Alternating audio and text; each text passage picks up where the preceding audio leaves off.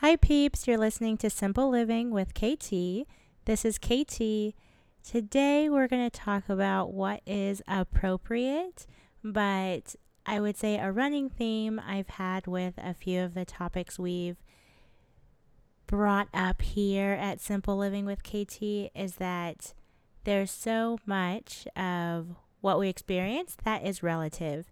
And I think the same goes with how we define being appropriate in our own lives and definitely in my own life. Um, I came across a quote by someone I hadn't heard of before. And so let me just say, I haven't read anything by him aside from this quote that I found because I was looking um, up something about relativity that just would fit with the entire podcast today. And I found this and I was like, this is perfect. And so, and I think it just embodies how I feel about relativity and um, we'll weave that back into appropriateness. The quote is by Robert Anton Wilson. He's an author and I would say philosopher. And that quote is Is, is, is. The idiocy of the word haunts me. If it were abolished, human thought might begin to make sense. I don't know what anything is. I only know how it seems to me at this moment. And that is just the perfect quote in my mind about how we take every single instance in our lives. You might hear something on the news from someone that you love while you've never met them, but for some reason they are the champion of everything you believe. And they say something and it's not something you would think they would say in normal circumstances. And while you don't know them personally, you're so ready to defend them. Oh, they were misunderstood. Oh, you don't understand the context. or just flat out, he can say that because he's just so good at every other aspect. And for me, I don't think that we should allow that to be enough. I think everyone, if it's a relationship between two sisters, um, brother and sister, and you know, mother and daughter, every situation and every connection that you make, there's going to be those moments where someone says something that's not quite appropriate, and we put it through the filter that we see that person through. And that could be an issue because I personally try to always remove that filter, and I have. Eh, maybe I've gotten in trouble for it because I think if I, let's say, uphold honesty and you're telling me a story about how you lied to someone, I might say, Yo, you know that was wrong. And you're telling me this, and I don't think you sound remorseful, and I kind of think that's messed up. What's happened to me is that individual has gotten upset with me. Like, well, I was telling you because you're supposed to be the champion of everything I do. And I think it's dangerous to keep those type of people around you. You shouldn't just be someone's champion of everything they do when not everything they do could be the best for themselves, for yourself, and for the people around them. And so, honestly, the policy. That's what I'm saying about everything. But just going back more particularly to what is appropriate, I didn't list out different types of circumstances like you're at the mall waiting in line at a store and you hear someone curse. That type of stuff, it's very one off. And I didn't make like any sort of categories for personal life and business life regarding what is appropriate. I just wanted to bring up a few circumstances where we could perhaps see how we're viewing life through a filter for how we see things. And so I had a rather heated, I don't know if you would even consider it a debate because I think debates are working towards something. I think they're helping in some way. I, I love debates. I'll debate someone all day long. And even if, let's say, I lose the debate, um, I learned something new that I did not want to learn, I think they're all beneficial. But this heated conversation, let's say, that I was having, I don't know if I want to consider it a debate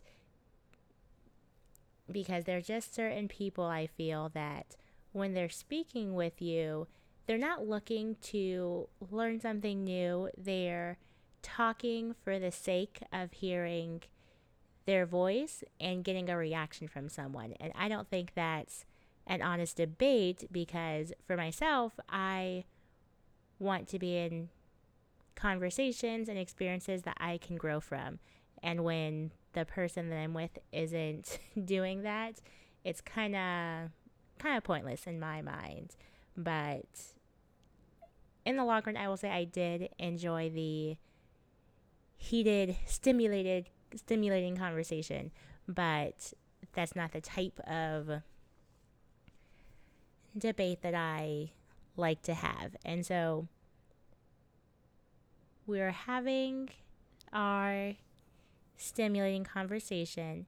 And after, very long after, I was just still thinking about that conversation, about some of the points that were made and how outlandish I thought they were. And the one item that really got to me was how we treat each other and basically, is it fair? And so let's say I go to a party and I meet some new people. And of course, everyone introduces themselves. They say, Oh, your name's KT. I am Josephine. and I say, Hey, Josephine, nice to meet you. I go down the line, meet Josephine, meet Mark, meet Andrew. Everything's great. But for some reason, I go through that list and I don't have a reason, but I look at Mark and I say, wow, he looks like a Backstreet Boy and he looks like he was in a frat and he looks like on every Friday night he shotguns beers at his local fraternity house and therefore I don't like him. I don't think, personally, um, I would hope that I can get past all those things to actually get to know that person. But the little piece from my stimulating conversation was that that introduction is all we need to be able to put a label on someone that we meet. Boom, he has a label we now know who he is and we can now treat him accordingly. And I was shocked that someone would say that and be so convicted on it, on that idea that so quickly you can say you know someone because let's say you've studied human behavior, um, let's say you've watched a lot of TV, which was actually a point in the conversation. You have watched a lot of TV, and so you know the different kinds of categories that people get put into. And so you know the you know you know the frat guy, you know the um, you know the attractive soccer mom, you know the MILF, let's say. You know the jock from college. You have each and every one of those categories. And so you see someone, even without them talking sometimes, you can just put them in there. Like, oh, you look like you like younger gentlemen. I will put you in that category. And now I can know how to treat you in your life. And just in a way of thinking and treating people, I think that's gross misconduct. if you had a profession where you had to deal with people on a daily basis, and I learned that was your philosophy on human interaction, I would be very concerned. very, very concerned. And I was just thinking, is there ever a situation where that would actually be appropriate? Could I ever just decide, you know what? I have placed you in the box for no reason of your own, and now I'm going to continue to treat you that way. Personally, I can't say that I have thought of a moment that would be appropriate. However, I think there are people that do that. And I would say, certainly, if you think you might be one of those people, or there are circumstances where you do think it's appropriate, I would love to hear about it in the comment section because that just boggles my mind. I try, I can't say that I am successful or that I don't fall short of doing this, but I try when I meet someone, when I am getting to know someone, when I already know someone, and you know, we're years down the road, still have that friendship, and they do something where I think it's out of character. Because after a year, I would say, okay, I think I know a little bit more about that person, but they do something that I think is out of character. I'm maybe too optimistic, but I always fall to the side of saying, okay, well, that was out of character and it might have not been the best for me to experience whatever it was out of character from that friend, but I'm going to put a little positive spin on it.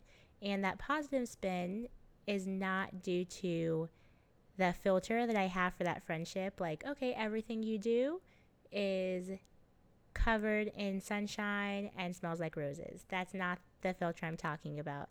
I'm talking about the filter, and I'll call this a filter, the filter that I try to view everything that happens in my life, and that is that most people, and I would say if they're interacting with me, then all people are working for good. For some reason, they are trying to do something good.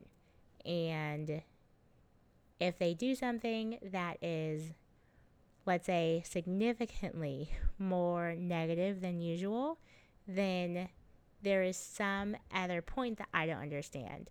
And so many times I'm having conversation with people and they're sharing stuff about their life, I ask a ton of questions. And I realize with certain people, especially when you and I would say it's different for when you know people and when you don't know people, but the longer you know someone and the more personal the situation is that you're talking about, when you ask a ton of questions,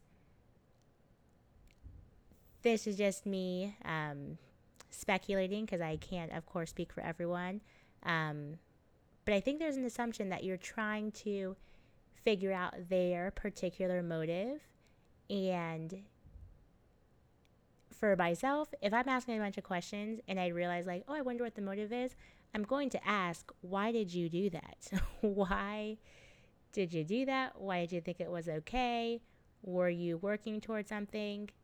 But a lot of times, I don't think about the motive until like way later. I'm just like, this has never happened to me and I'm really interested in the situation.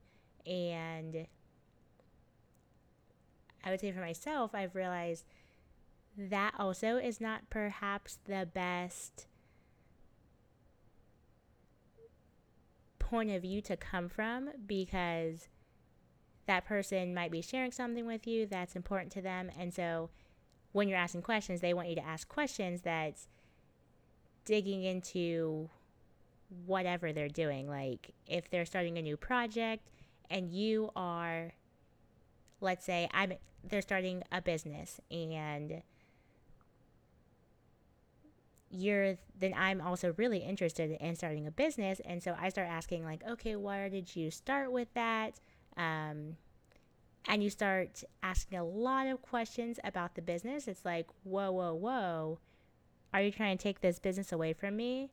No. There's two things. I think there's enough for everyone to do their own thing. And two if you didn't want a conversation about this why did you tell me? and and a lot of times I think I revisit um, things also. Like if I forgot something, I'm like, oh, let me go get that answer. I gotta, I gotta know what it is. But I feel like people like are so in a moment that they don't want to revisit it. It's like, no, I had that moment and now I'm moving on. It's like, oh, but I want to know. I want to know so badly. And I know um, that's more of a little tangent from um, appropriateness, but I just wanted to add that basically. I will say that that author that I mentioned earlier, Robert Anton Wilson, I will go back and find something I can read from him so, of course, he does have, it looks like a few books that are um, published out there. And so, if they're any bit as thought provoking as that quote that I shared with you, I know that I personally would love to read it. And so, actually, I'm going to read it one more time and say, Is, is, is the idiocy of the word haunts me. If it were abolished, human thought might begin to make sense. I don't know what anything is, I only know how it seems to me at this moment. And so I just love it. And just talking about um, interactions with people, the way something seems to you at that moment, I don't know if it's ever happened to you, but you're talking to someone and they say, Oh, that's really rude. And you're like, Oh, well, I didn't mean it that way. Well, what happens is there's two people who are experiencing the same moment, but things seem different to each of those people. Um, and that's all there is. There's two different people, and so even if I know like today now, whenever you hear of a court case, everyone's like, show me the video. Where's the live stream? I want to see the body camera footage. I want to see like three different angles, drone footage. And it's like sometimes there's not all of that. And even when there is, there's still discrepancies in the story. You hear everything, you see everything, the only thing that's missing is like the 4D capabilities. Like you can't feel the wind, you can't feel the rain or the sun um, from the day, but you get a really good gist. And still, of course, there's no way to just come to one particular endpoint because we can't all see everything the same the same way. Just like from the same video, we can't say like, "Oh, well, this was a very normal conversation. You are obviously wrong. You were rude and you owe her an apology for obviously being rude." At the end of the day, no one will be able to say that. No one can say, nope, that was rude, that was inappropriate, we can now move on. Because just that phrase, I only know how it seems to me at this moment, and seems to me, not even seems to everyone, seems to one person, the only person that you know super well, yourself. And so I just implore everyone who listens to think about when you say something. You can say it, so of course you get your meaning across, but that doesn't mean that your meaning is going to reach the ears of whoever you're speaking to. And kind of that's okay. but I think when it gets to situations where you, you know you have a friendship or you're in a relationship with someone and it's like especially you're married like you're with that person you're gung ho I feel like you can't have too many conversations that just end with well you took it the wrong way. You have to work past it. You have to talk about it you got to build it. But I think if we accepted the relative nature of conversation, human behavior, how things appear or seem to be, we might be better off. Because if everyone is looking at their own words and realizing, while I might have taken all the time in the world to choose the best wording, I still might have failed. I might not have chosen the best words. I might not have the best way of actually stating this idea.